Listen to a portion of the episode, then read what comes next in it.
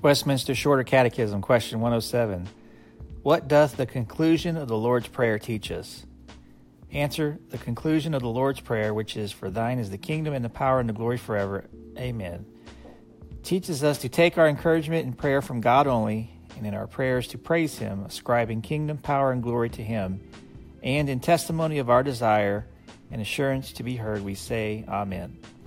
Scriptures are Daniel 9, 18 through 19. O my God, incline thine ear and hear. Open thine eyes and behold our desolations in the city which is called by thy name.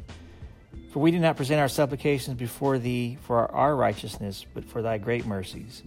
O Lord, hear. O Lord, forgive. O Lord, hearken and do. Defer not for thine own sake.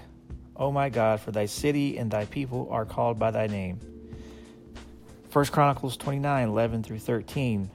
Thine, O Lord, is the greatness and the power and the glory and the victory and the majesty.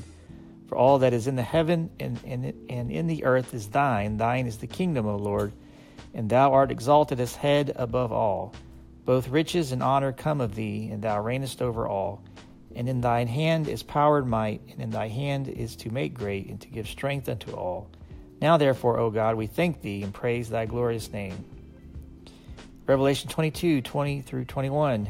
He which testifieth these things saith, Surely I come quickly.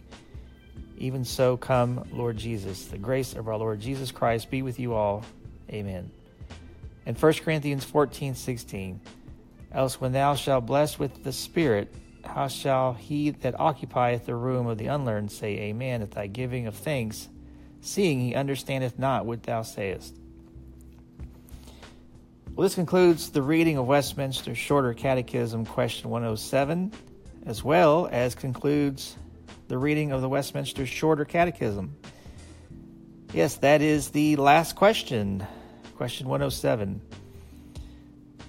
I uh, hope our listeners have gotten some good out of this. And in a couple of days, we will start a new series. I will be looking at either the larger catechism or the Westminster Confession of Faith. Uh, that was something I re- wanted to start off with originally, but there was a five minute time limit.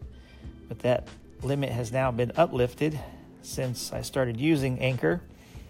And so, more than likely, I will be uh, starting a new series with the Westminster Confession.